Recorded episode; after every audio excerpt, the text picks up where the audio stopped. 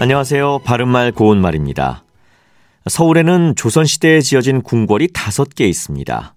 경복궁, 창덕궁, 창경궁, 경운궁, 경희궁 이렇게 다섯 개인데요. 경운궁은 흔히 덕수궁으로 불리는 궁입니다.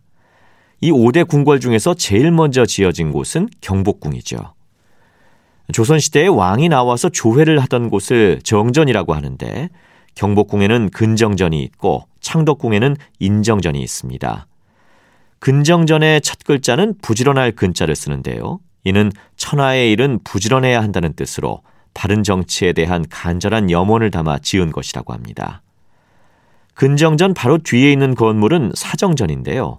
여기에는 생각 사자를 써서 생각하고 정치하라는 뜻이 담겨 있는 것입니다.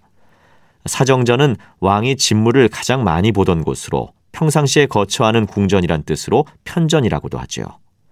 지금 말씀드린 근정전과 사정전은 모두 궁궐의 바깥쪽에 있기 때문에 외전이라고 불렀습니다. 이에 반해서 왕비가 거처하던 궁전은 중궁전 또는 줄여서 중전이라고 합니다. 왕비가 거처하던 곳이 궁궐의 중심부에 있다고 해서 중전이라는 표현을 썼는데 중전은 왕비를 높여서 이르는 말이기도 합니다. 이와 같은 역사적인 내용을 알고 궁궐에 가보신다면 좀 더 관심을 갖고 살펴보실 수 있지 않을까 싶네요.